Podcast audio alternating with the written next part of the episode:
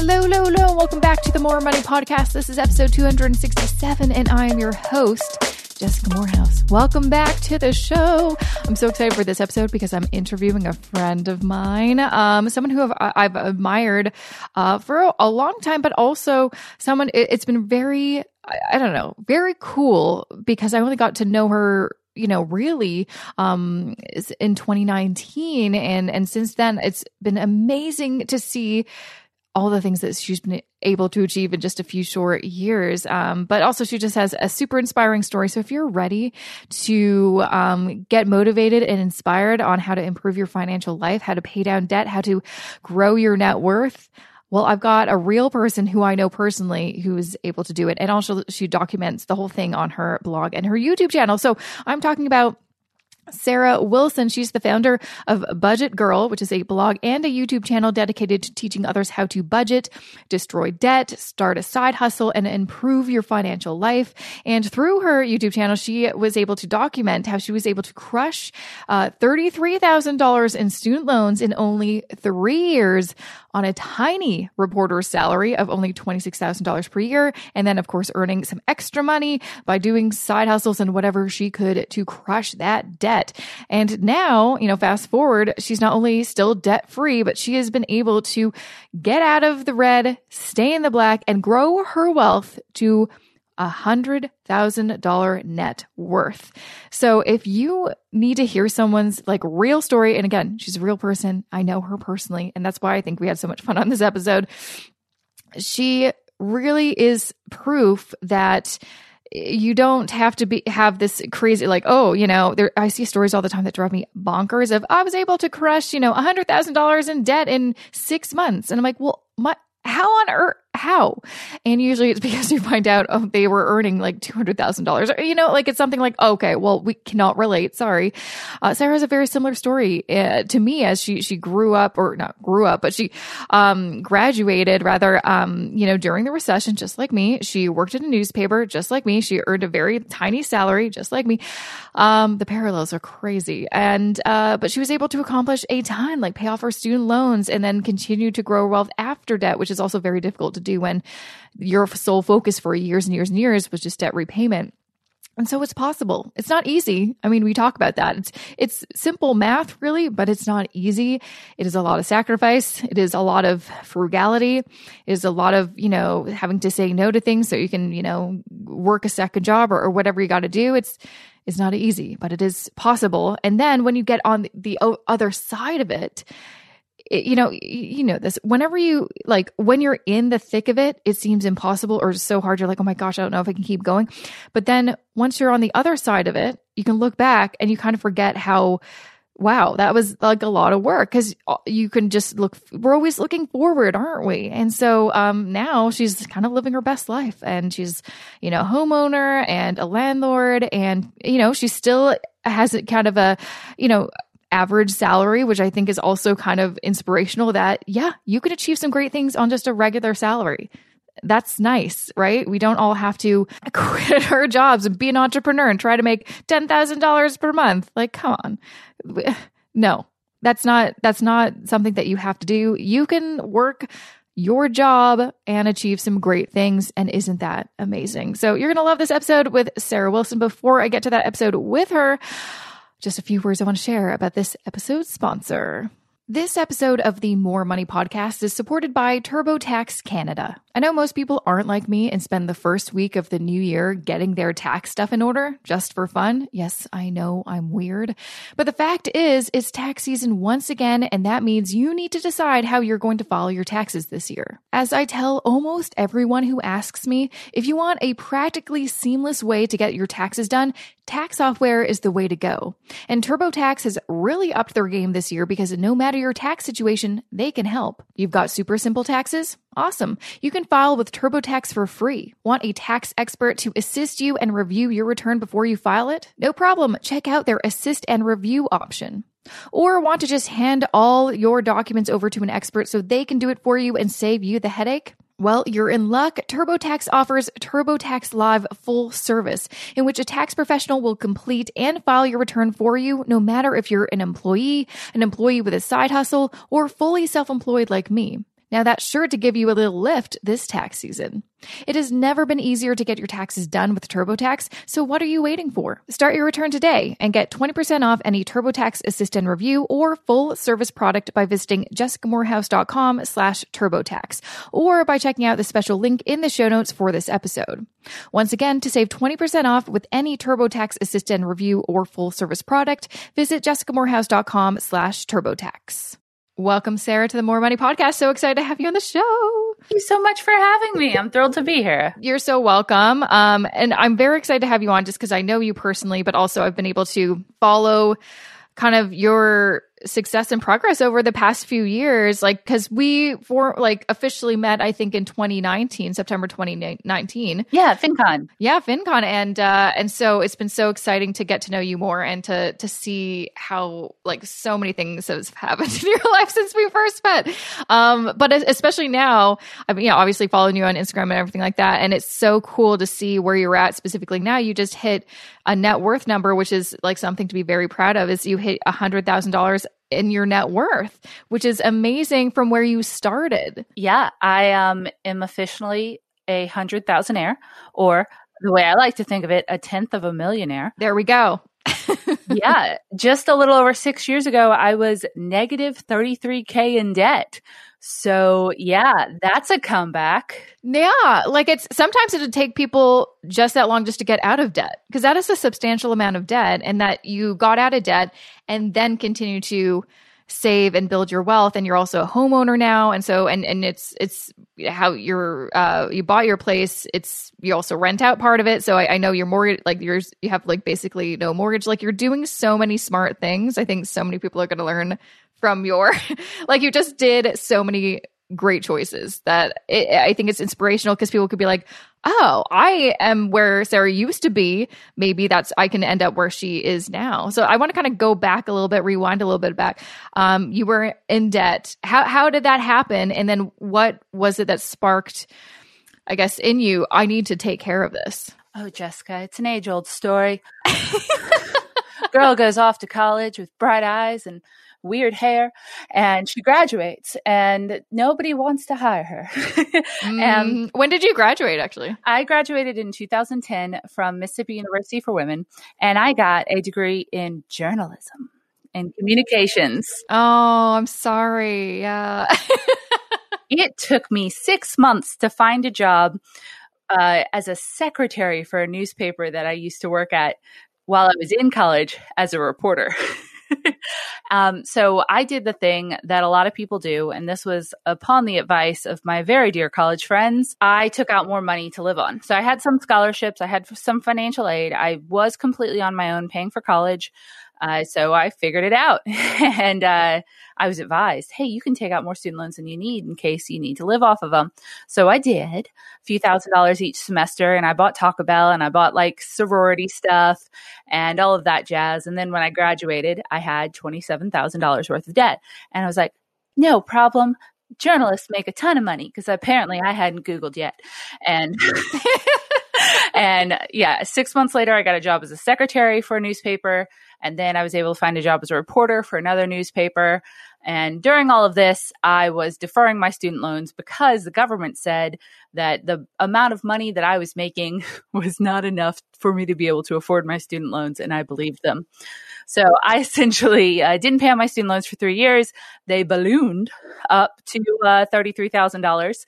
And then I lost my job at a newspaper and I was on unemployment and I was terrified.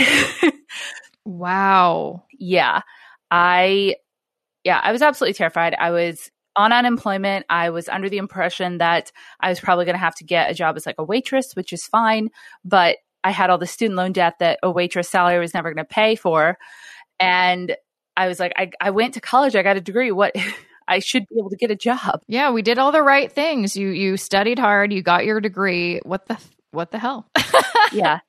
And so I, when I was unemployed, I decided that as soon as I got a new job, I would figure this money thing out and I would get out of debt because it, I was okay making the amount I was making on unemployment to just live, but there was that student loan debt looming over me constantly. It was just the most terrifying thing. It was like an axe over my head or like a chain dragging me down.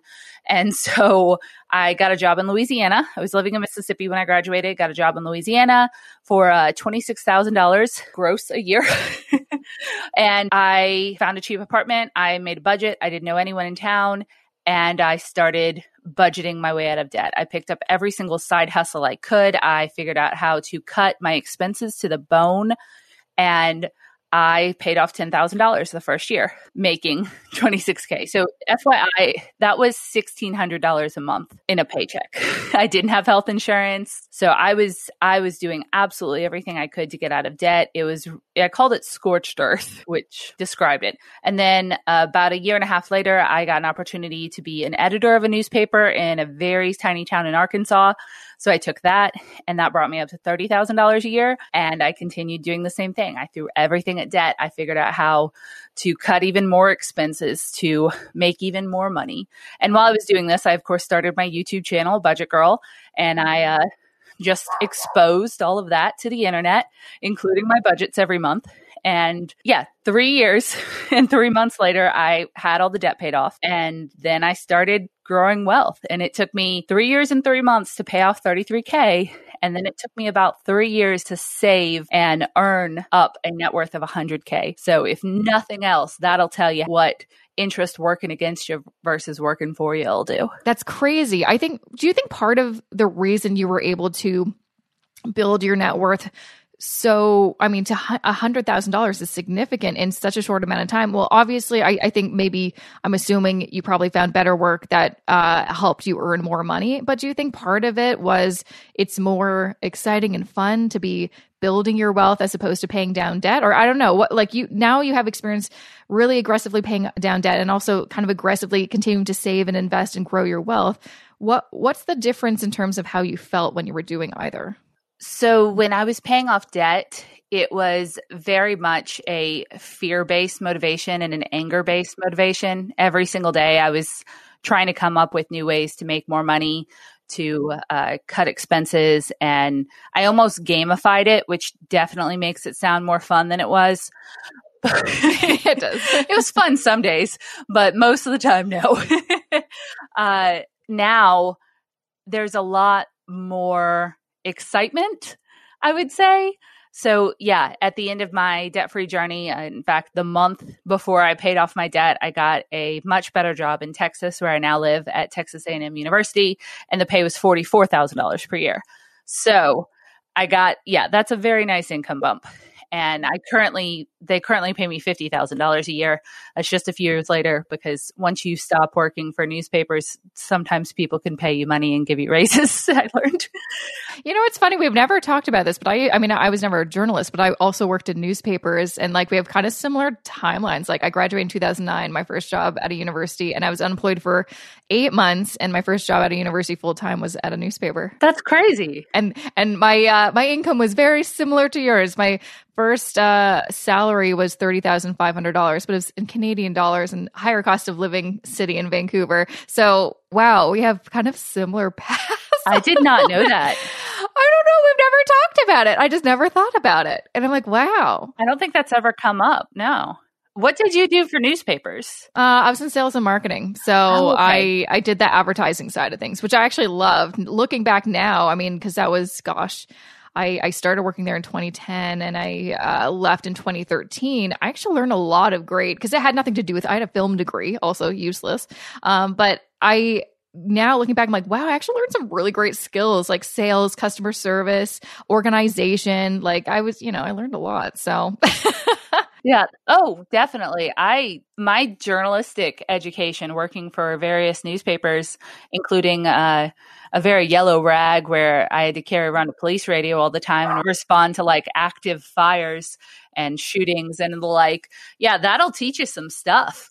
Uh, I bet. I bet. Well, and also, I mean, very much uh, helpful with like your current job, obviously, but also um, you as a content creator now. Like you're a story. You know, I, I think that's the kind of cool thing. Is like no matter you know where you came from, lots of the the skills you can kind of develop from like your education or um, kind of weird jobs. You're like, I don't know why I'm doing this just for the money, but I don't know how it's relevant. It's like, oh, this actually helped you in terms of becoming a storyteller on your YouTube channel and your Instagram page because that's why I mean people flock to you. I know know your YouTube channel is just kind of blown up. Like you're almost at the hundred thousand subscribers. You're, you're, like you're getting there. I know you're going to hit that this year for sure. Which would be really cool. Yeah. Oh yeah, that's definitely going to happen for you. Um, for sure, for sure. We're just at the beginning of the year. It's definitely going to happen. But it's because you're so good at telling your story and and and I think also being honest and transparent. I think that's why people are so drawn to you. You're just like I mean, kind of like me. And that's, I think, why we click and get along. It's like you're just yourself and people are attracted to that. well, I, I also agree. That's probably one of the reasons why I was attracted to you too. And you're super sweet as well. Uh, well, you're sweet too. Aren't we nice? I could, ne- I was listening to like a gossip channel earlier and I'm like, I could never do this kind of YouTube channel. Oh no. I love I oh I love that garbage. But yeah, I could never do that. Never, never in a million years. Um I'm curious because I, I I find your story very fascinating because you were able to pay off debt and then switch gears to the the wealth kind of uh building you know, uh, you know, avenue, I suppose, and that's honestly very difficult to do because they are very two different streams. And I know a lot of people have difficulty switching gears once they've paid off debt they don't know how to actually save and invest because they don't have those tools or those habits. And a lot of them get back into debt because that's debt is all they know. If you only learn about debt and debt payoff, that's all you know. So it's very difficult to know where to even start in terms of saving and investing for your future. How did you, like, I guess, were you just spending time researching and learning about this? So you were like preparing as you're paying debt to what was next once you were debt free? I was not.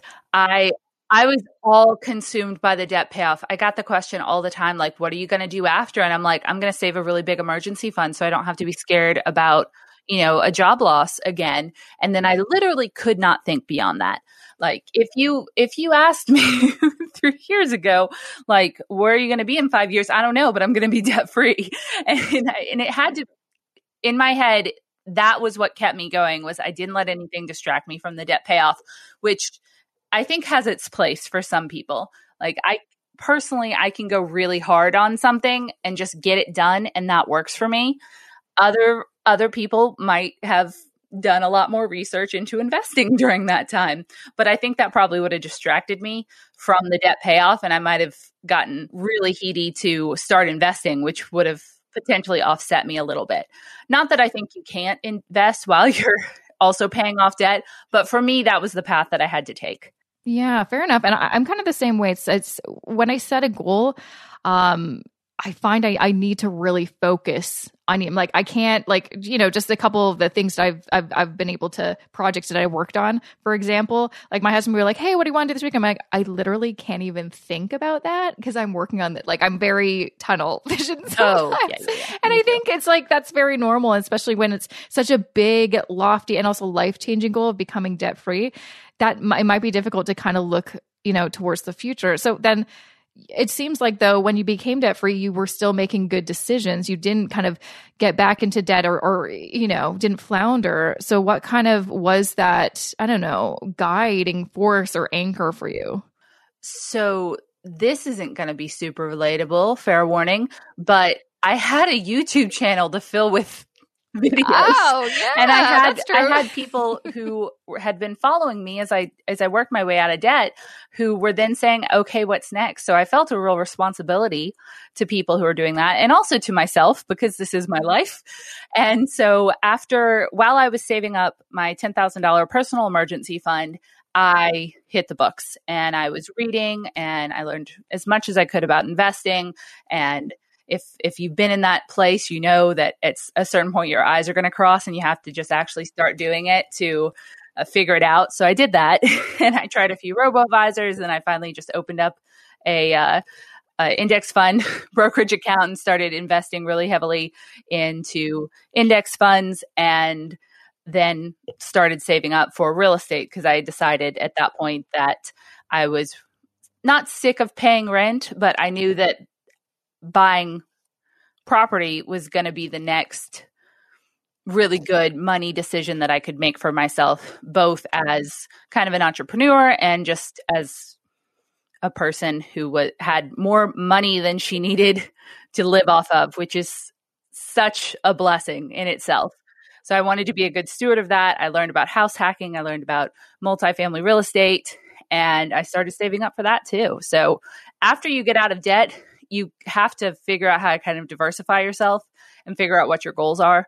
I keep a big honking money goal at all times where if at the end of the month I don't have any, you know, insistent or urgent need for any cash that I have left over, I throw it at that.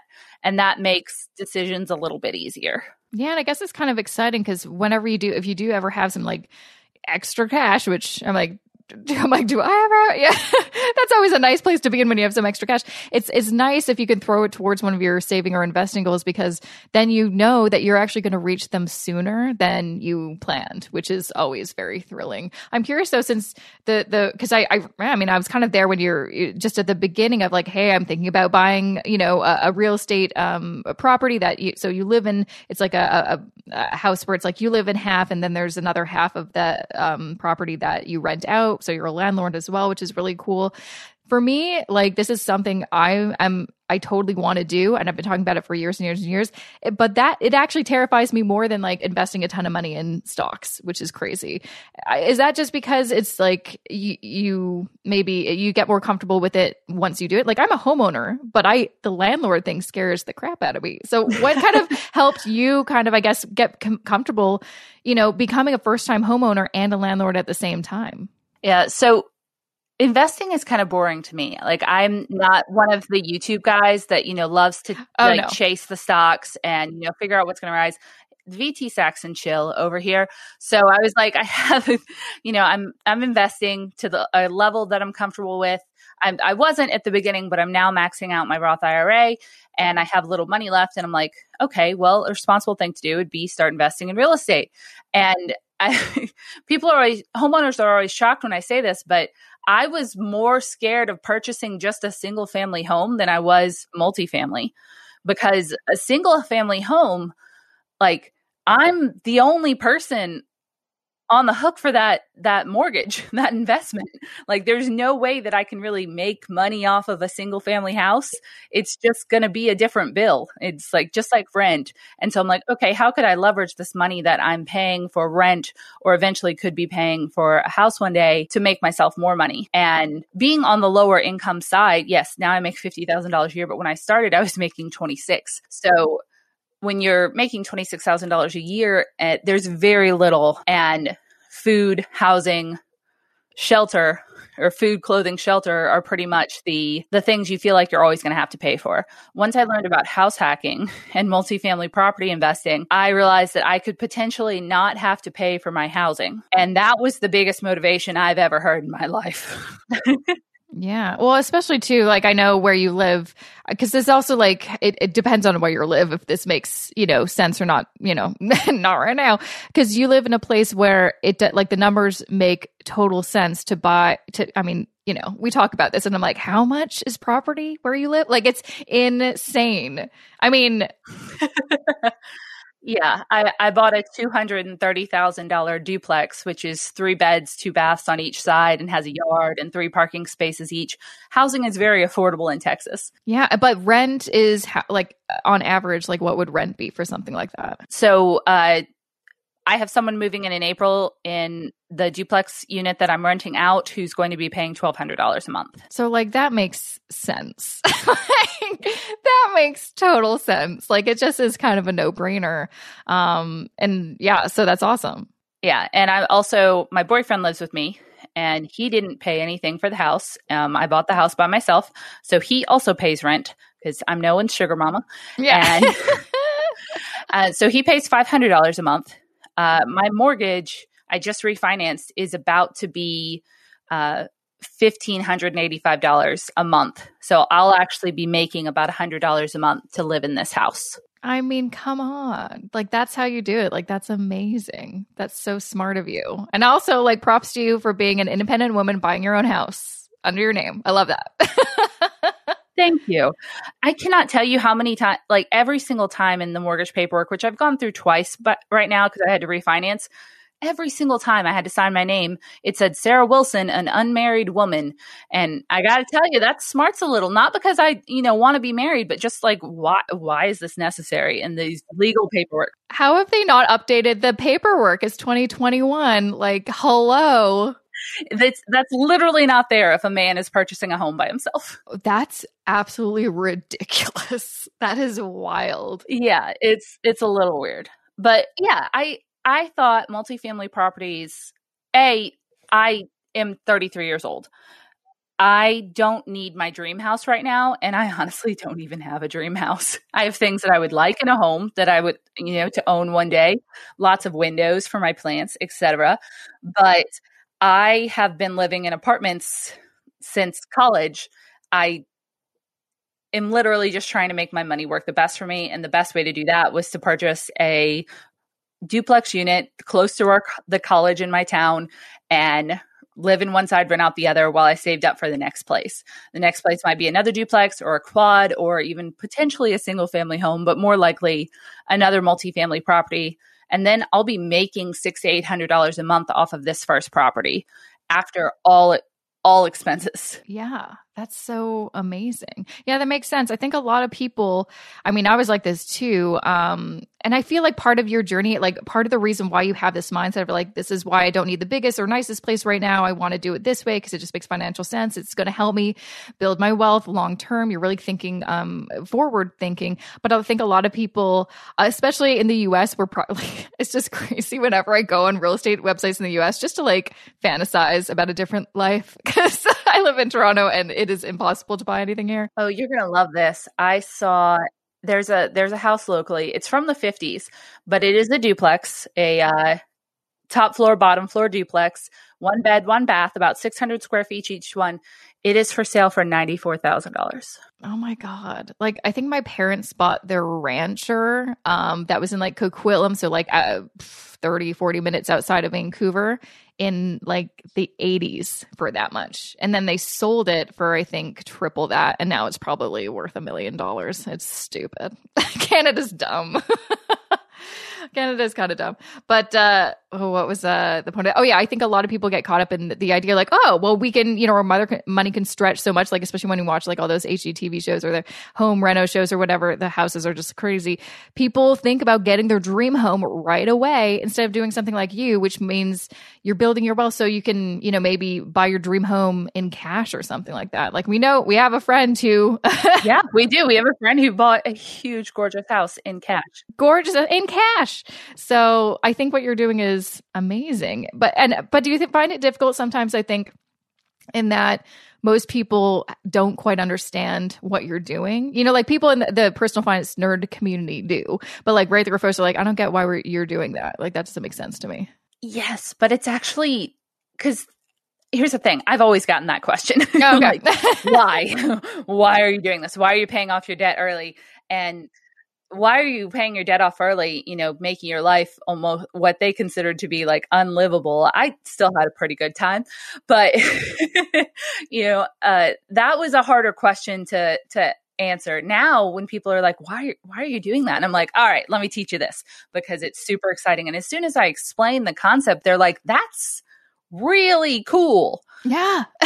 You've essentially bought yourself another source of income and I actually just had to explain this again to my boyfriend the other day where he was like, why real estate? Why not just, you know, put in the stock market? I'm like, because real estate grows in three ways. real estate, if I purchase this house, it is going to appreciate in value. The mortgage on it is being paid down by other people on my behalf. So I'm earning money that way. And then I'm earning money on top of that with yeah, I'm actually going to be making an income from this property. So there are mm. very few investments you can make that are going to grow in three different ways to just make you wealthier and wealthier. It's just the coolest freaking thing. And honestly, real estate investments, people I I thought this. I thought this before I met like the bigger pockets guys and all that. I didn't realize normal people normal income people were purchasing real estate a lot of people become accidental landlords.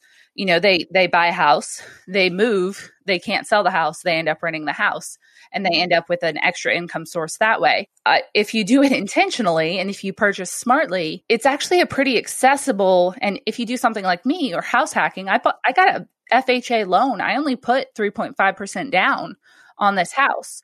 It's it's pretty accessible to the lower and middle class, especially if you're going to be purchasing a home anyway. It's actually, I don't even have very good tenants right now, and I'm still having fun being a landlord. It's, it's a really cool thing to do that I, I feel like it's just kind of a secret that I get to tell people about all the time. And I, a lot of people who watch my YouTube channel are like, I'm going to do this now. Why would I not? Well, I think it's because here here's my opinion because I, I do like the idea of real estate investing. There's a lot of dodgy people out there that are selling this dream of real estate that i'm like i feel like you're muddying the water because i know buying real estate especially as a long-term investment is like historically yes it is a good investment but there's just so many people that are so dodgy out there talking about it that i'm like i don't trust you and it makes me feel like i don't trust this whole system. Oh yeah they've got like millions of dollars in debt and like 80 houses and and they're like and I make this much a month and I'm like your amount of debt really scares me.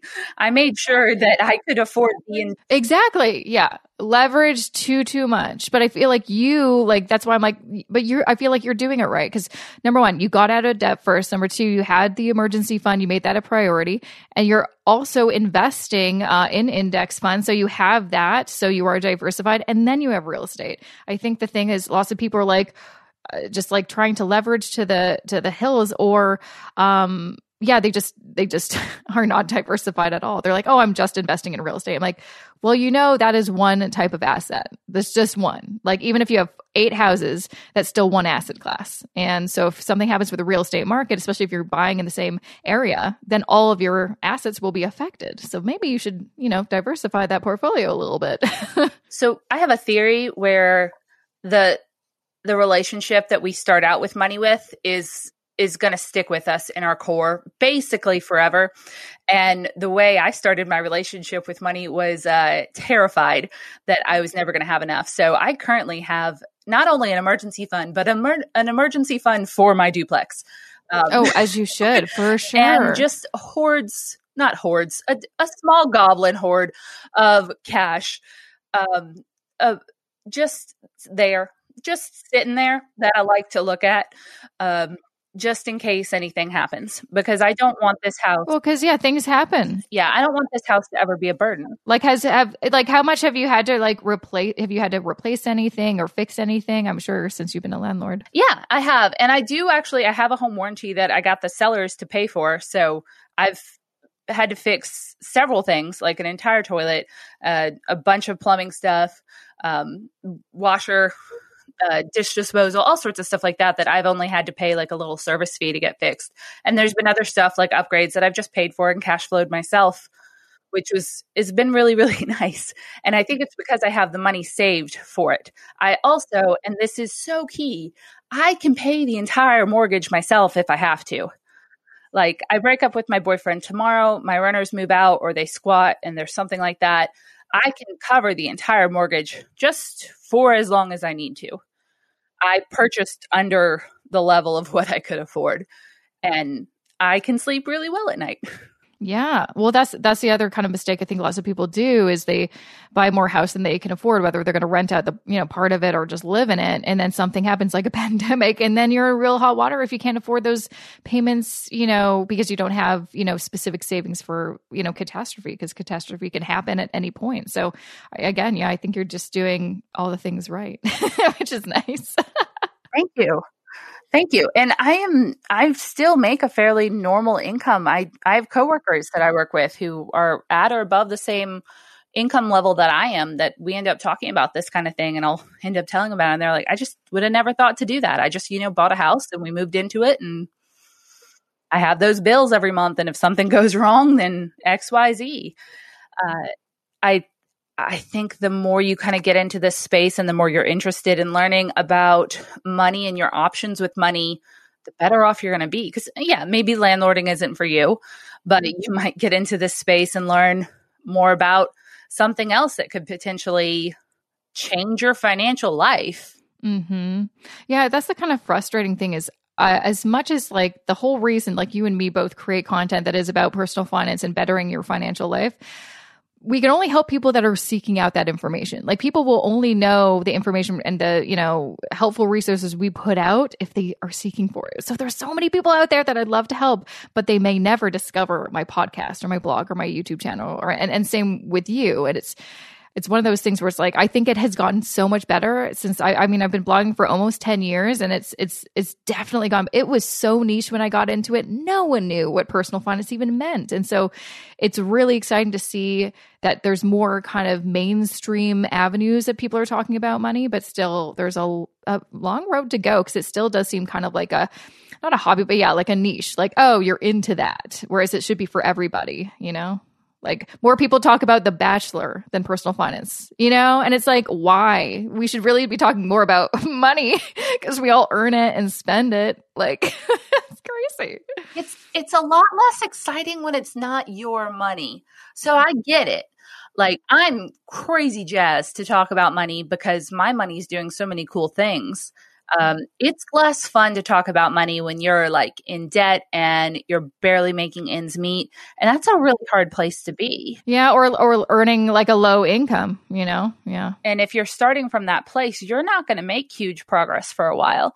But and I come from a place of experience here of making $1,600 a month, and my bills were about $1,400 a month that if you actually get into it, I, I really consider frugality and learning about money to be kind of like a muscle. Like you get so much better at it the more you work at it. If you actually budget and you start putting money towards goals that you've set for yourself, you will hit them. Money is not that tricky. It's really not it's so simple, but it's not necessarily easy, you know, because it, it, like you said, it's it is one hundred percent like a muscle that you have to work. It is like working out, which isn't sometimes fun. And it's the other kind of thing that I always tell people is you have to remember this takes time and it's it's hard to be patient. We're all very impatient in this world of instant access and technology. And so it's i tell people it's like i you, know i wasn't dead uh, you know in 2009 with a very i mean i only had $5000 in a student loan so it was very little but i had like no money. Like that's you know i was in, in the negatives.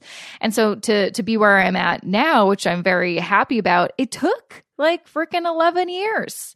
And I think when you're you're just at the start, it literally seems impossible. But it is one of those things where it's like if you just keep doing the whatever plan you put in place consistently for a long time, you will see the fruits of your labor. It's just sometimes so hard to see that far ahead. Here, here's a question for you. I've I've talked to thousands of people about their money. Have you ever once heard a story of it taking as long as people originally thought to get out of debt or make a big money move. No, not unless the only times that it's I, have heard, you know, or even like when I work with financial counseling clients. Um, and my biggest fear is always that like we work together. I, here's the plan. You just need to do this consistently for like a year, and then we can talk again. And my fear is always that they're gonna do it for a bit, and then you know, kind of get off the plan, and then they're gonna not make any progress. Luckily, that really hasn't happened. even for some of the clients, where I'm like, oh gosh, I, I don't know, but they've all everyone's been better, and I think that's that's like you said, we always kind of, I think, think that we're not going to make it or do it or, or succeed. But if you just kind of also believe in yourself, that's a huge component is that self confidence aspect. It, you will like, there's so many. Yeah. I don't know. Yeah. Like to answer your question, I don't really know anybody who, who set a big goal and started working on it. And then they're like, oh no, it didn't work out. It only works out if they stop trying. Yeah, it, it always it always goes faster than you think. My first calculations for being able to pay off my debt, you know, the paltry salary I was bringing in was that it was going to take me eight years on a, you know, normally loans are 50, student loans are about 15, 10 to 15 years long. I think mine was the 15 year kind, mostly because I had like ignored it for four. Um, I thought it was going to take me eight years it took me three and three months. What? So can you tell me what happened to make that big jump? That's several years that you were able to cut off your kind of due date. What happened? Well, when I started and when I ran those numbers, I was working off of the budget that I was in in that month. And you don't think about, well, every single month you're getting better at this. You're figuring out more ways to cut costs. You're figuring out Um, you're getting, you know, higher paying side gigs. And across those years, I got better jobs, better day jobs, better side jobs. I got uh, much better at things like not wasting food and finding great deals and negotiating down my bills. And it just, you get better at it and it gets shorter. And kind of like you said, you gamified it, so it was almost kind of exciting. Like it reminds me, I was just talking to someone. They're like, "Oh, you know, a while back, I think it was a year ago, I had someone on my show who wrote a book called Cash Flow Cookbook. It's a Canadian book about, you know, uh, you know, ideas um, to cut costs. And one of them, and we all know this is like, you know, call your like cable and your phone providers and see if you can negotiate your bill down. She's like, I, you know, I heard it on your show, but I wasn't really sure if it would actually work. And then I did it, and it worked, and I literally have saved, you know, hundreds of dollars per month.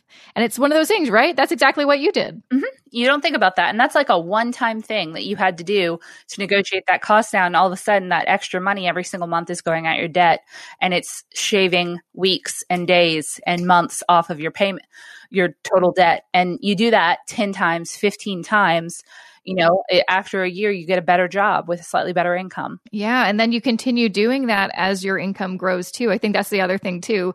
As our income grows and we see our wealth grow, it's really important to not get lazy. And I, I know I'm guilty of it sometimes and not as diligent or as frugal as I used to be, but it's important. That's how, again, you continue to, to grow your wealth is by continuing with those habits that you build, which is easier to do when you have done it over time. Yeah. Yeah just every single month you're going to get a little bit better at it and you're going to have a little bit more to send at that debt. And you're going to figure out because you're motivated you're going to figure out how to get to that next milestone even faster so i also did a thing during my debt payoff journey just so you know my life wouldn't you know looking forward it wouldn't just be more of the same hustle every time i paid off $5000 worth of debt i gave myself a little reward like 50 100 bucks and I could really, really look forward to those rewards. And I would hustle so much harder to get to that next little breathing spot where I could reward myself. Um, at the halfway mark on my debt, I went and visited a friend of mine in California, and that trip cost 400 bucks but it was worth every single penny. And I hustled so much harder to get to that halfway point so that I could take that little break. Just things like that are so key to keeping yourself on that type of journey. And then once you're out of debt, things get uh, so much lighter and so much easier. And it's crazy how much when you have assets, they grow even when you have like a lazy day or a lazy week or things aren't going that well for you. Every single month, I'm flabbergasted at how much my net worth goes up now because I have things that are making me money behind the scenes. And that's just the coolest thing in the world because it means that I can kind of take the pressure off of myself a little bit and just get to enjoy and live. And I enjoyed and lived a little back then, but I was stressed about money all the time. And now I get to not be. Yeah, like that's the thing. It's it sounded like you you hustled really hard for those good three years, but you didn't burn yourself out, and that's the other key thing I think especially with lots of the kind of um, debt focused, you know, content creators out there. It's all about paying off debt, and it can seem like, oh my gosh, it's just debt, debt, debt. You need to treat yourself. You need to give those, you know, personal bonuses to kind of um, give yourself a break and also to treat yourself or, or just like celebrate those little wins to carry you through. Otherwise, you're going to lose steam, and that's when it goes off the rail. So I think what you did was amazing. But yeah, like you said, once you are out of debt and then you are in a position to slowly be building your wealth, it is kind of wild how much it can compound and grow. Like it doesn't actually, like to me, I'm like, I know it mathematically makes sense, but it doesn't make sense. You know what I mean? Like honestly, I tracked my, uh, me and my husband have been tracking our spending and our net worth for, for the past four years. I really, my biggest regret is not doing it sooner because I have no evidence of what, ha- like I don't even, you know, I have some, I have budgets. So I kind of knew what my income was, but I didn't track my spending or net worth. So I have no idea where, what my money was doing. Um, and so just in those four years, years it is actually wild. Um, like honestly, altogether, and I've never shared this before, is we've pretty much doubled our net worth. Makes absolutely no sense. I mean, to be fair, part of it is our real estate is is our home. It, it is it is kind of not like we kind of feel lucky in that sense that we bought a place that was undervalued in a market that was just about to kind of take off a little bit. But most of it, I'd say, was actually our our savings and our investments. And again, we do boring investing like you, just in index funds. So it is really cool to be like, oh my gosh, that works. Like that ha- that but it takes years. It does kind of take a few years to really see it kind of snowball, which is exciting. I actually really wish I had tracked my net worth during my debt payoff. It, you know, seems a little counterintuitive because I wasn't exactly in the positives until, you know, about two thirds of the way through. But I, I think that's pro- that would probably be really good motivation for people. Mm-hmm. Mm-hmm. I think, well, that's the thing. Whenever I, I, you know, talk to someone, they're like, oh gosh, I don't want to track that. Because when you track those numbers, it's like you can't ignore it. And it's like, I don't want to look at it, right? I get it. It's like, I don't want to ever go on the scale because I never feel good about myself after the scale. But that's different. When it comes to money, I know it's, it's, it's like, it's painful at first, but it's so helpful later on. You're going to be really glad you did it. And even I say, if you don't even want to track your spending, and I get it, it takes time to really be comfortable with that, track your net worth so you can see your growth. Because I think a lot of people in debt, they're like, listen, I'm just trying to save up some money for an emergency fund and pay down debt. I, what's the point of tracking my net worth? I'm not like, you know, you know, investing or anything. Like your net worth is going to grow as you pay off debt though. Like, and that's the motivator to see your net worth grow, go, getting out of the red into the black. If you track your net worth, you will have evidence that this is actually working. Your strategy of paying off debt is working. Yeah, I agree. And I think it's, I think it'd be a really good task. It takes a couple extra minutes every month, but it's, it's honestly one of my favorite things because it, it's very different than your monthly budget and you can get easily get very discouraged by how a month went and then switch if you switch over to like i have a spreadsheet uh, budget and a spreadsheet net worth tracker. So first at the end of the month, I go through the spreadsheet budget and I calculate everything out. I figure out, you know, where all my money went. And I'm like, ah, I went over on groceries again. And then mm. at the end, I, yeah, at the end I deal with my stuff. And then I get to flip over to the net worth tracker. And I'm like, I didn't even have a very good month, but my net worth still grew because of my assets. And I and I come away from the computer every single time, every single month, just being like, yeah, I'm so glad I did all this. 100% like the, the net worth like the spending is not always the most fun because you're just like what did i do wrong this month like even me even me but the net worth that's the thing that's going to make you feel good like even if you uh, your net worth hasn't gone up, it stayed the same, that still means, huh, okay, we're still like, that's still okay. That's still better than you going backwards, your net worth decreasing. You mentioned spreadsheets. So I want to kind of uh, mention this because I love all the kind of stuff you've got going on besides the YouTube channel, you also have some really cool resources, including some spreadsheets. You want to kind of share what some things, if some people are looking for some ways to get started, you've got some stuff. What, what do you got? Absolutely. So I have an Etsy shop called Budget Girl Goods, and I sell my budget spreadsheet that I use to pay off $33,000 worth of debt and now save up and slash earn a $100,000 worth net worth. And it and I also have a net worth tracker spreadsheet. Both of those are in my Etsy store. They're under $10. I do also have a free version of my budget. It's a much older one. It doesn't come with like all the resources and tutorials and stuff like that, but I do have one at budgetgirl.com. And, uh, yeah, I also have a budgetgirl.com slash free page where I have a lot of printables. I just put in a millionaire. I saw that. uh, debt. Yeah, I almost said debt goodness.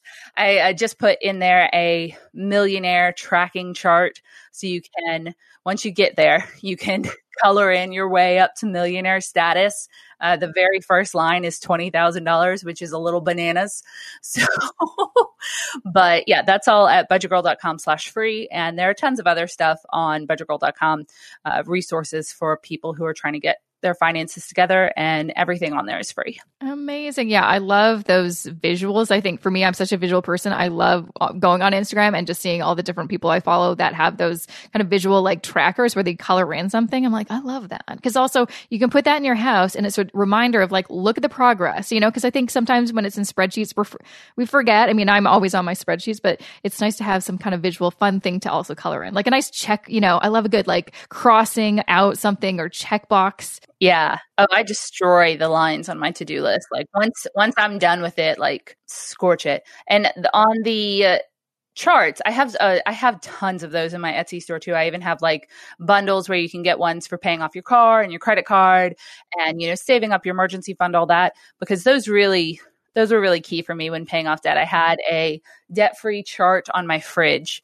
And anytime I looked at it, yeah, I had a lot of way to go, but I could kind of see how far I'd come already. And then I did the same thing when I was uh, saving up my six month emergency fund. And yeah, now I'm I'm saving up for a millionaire status. Love it. And you're going to make it soon. One last thing that I want to mention, because I also loved it. And it was just kind of like for me, I'm like, that's so smart. When you, and this was like earlier in the year that talked about your um, vision board, because you have a video on your channel about it, which I love. But you're just like, I just make my vision board in Canva, which is like, again, a free software anyone can do. And then you make it into the size of like your phone background and your computer background. So you always have your vision board in front of you. How smart is that? Like, it's just kind of like, duh, why didn't I think of that? I would have never thought of that. I've done that for the past two years and it's, it's a really good way to keep your goals and your resolutions or whatever you're working towards in the front of your face because I mm-hmm. will forget things if they are not in front of my face on a semi regular basis.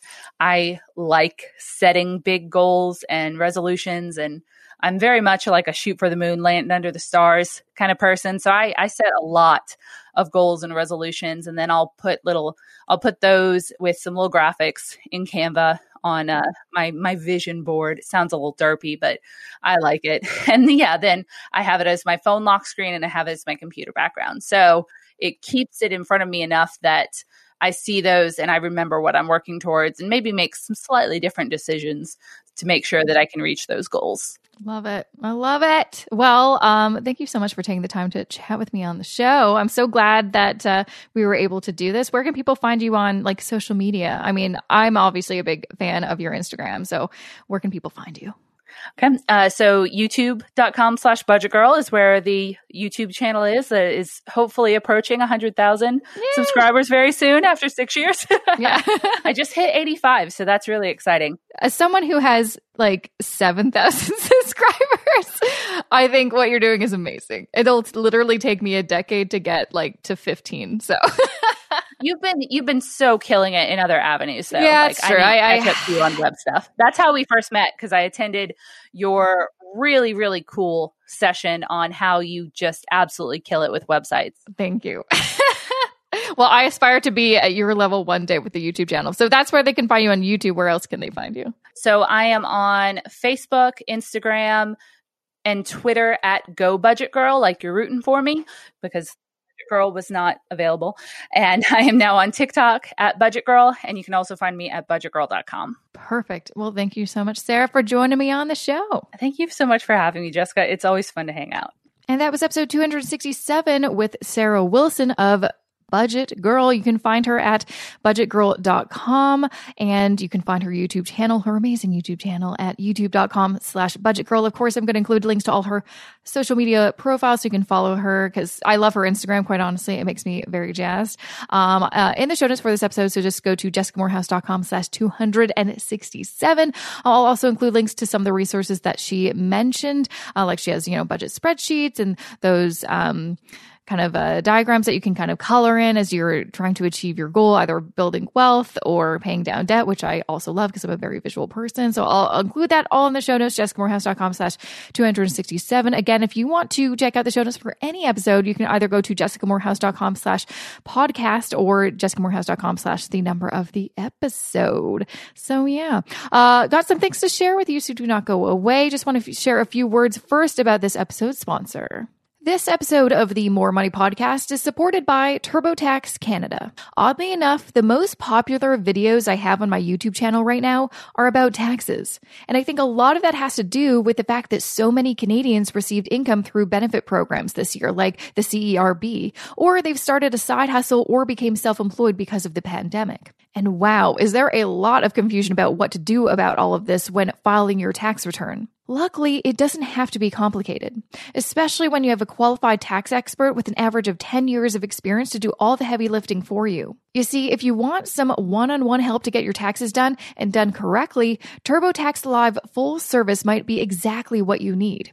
What you get is a tax professional at your fingertips who will do everything for you from start to finish, in addition to answering your questions, giving you unlimited tax advice, and giving you the little lift of the biggest possible tax refund this year guaranteed. Not only that, TurboTax Live full service is backed by TurboTax's 100% accurate expert approved guarantee. And their audit defense puts a tax expert in your corner who will represent you, defend you, and handle all correspondence with the CRA on your behalf. To learn more and to start your return today and to get 20% off any TurboTax Assist and Review or full service product, visit jessicamoorhouse.com slash TurboTax or check out the link in the show notes for this episode. Once again, to save 20% off with any TurboTax Assist and Review or full service product, visit jessicamoorhouse.com slash TurboTax. First, like I mentioned in last week's episode, I'm doing a giveaway. I always do one just to remind you because you may have forgotten. Um, I'm giving away a ton of different books that have been featured on the season of the show. If you go to jessicamoorhouse.com slash contests, you'll be able to find out all the books I am giving away. Um, you know, for instance, like last week's episode, The Money Plot, giving away one of those books. So, you know, enter to win a copy of one of those books, jessicamoorhouse.com slash contests. Um, another thing, uh, just in case you do not know, um, so I have an email list I send out. I think, well, it's, it's usually bi-weekly, but sometimes it's, you know, once a week. So it's a bit of a sporadic thing. Basically, if I have something important to say, I'm gonna I'm gonna let you know. Um, but that is you know where you can find out all the information if I'm doing you know a virtual presentation or launching something or something exciting, or, or if you just want to keep in the loop of all the different you know blog posts and podcast episodes and videos that I put out. I always include them in my newsletter. So just go to jessicamoorhouse.com/slash subscribe to get on the list. Um, you may also want to join me on the gram. Does anyone still say that? I don't know. I think that ages me, but whatever. Um, Jessica Moorhouse uh, or at Jessica I Moorhouse is where you can find me. You can also find the show at More Money Podcast. But uh, I frequently, you know, do polls or um, AMAs. I'm going to continue to do those. So, you know, join me on the gram and uh, be part of one of my you know ask me anything ask me your your questions. Um, those are always fun. So join me on instagram. You can also fo- find me on twitter. And honestly if you could that'd be so great because honestly i swear my twitter has been at a weird standstill where it's like i gain followers I, I lose some. And so i've been at like just on the cusp of reaching i think 14000 followers and for like a year. So if you could just like be a follower on Twitter. It just drives me crazy that I'm at like 13.9. I'm like, can we just move it up to 14? it's so frustrating. Um, but uh, speaking of like Sarah's YouTube channel, obviously my channel does not compare in the least to hers because she has like almost 100,000 subscribers. Um, but I am putting out more videos now that the uh, investing course, my wealth building blueprint course, is out. So make sure to follow me on YouTube. Uh, JessicaMoorhouse.com slash YouTube is the best way to get there. But also, if you just go into YouTube and type in my name, I'll come right up. And let me know also, like, shoot me an email or a DM. Like, what do you want me to make uh, videos about? I have a ton of videos that have come out recently that are focused on taxes. And that's not because it's a tax channel. It's just I kept on getting questions like, hey, can you make a video about this on taxes? So there's a lot of tax videos, um, specifically like self-employed taxes. so I'm not always just going to do tax videos. I'm going to make more videos about like investing and budgeting and all these different things. But uh, it always helps to to get an idea of what would you like to see on my channel. Um, I think that's it. I think that's all I've got for the moment. I think that's enough, don't you think? I think that's it. So, thanks so much for joining me once again. I will be back here next week with a fresh new episode of the More Money Podcast. Thanks for joining. See you next week. Have a good rest of your week. This podcast is distributed by the Women in Media Podcast Network. Find out more at womeninmedia.network.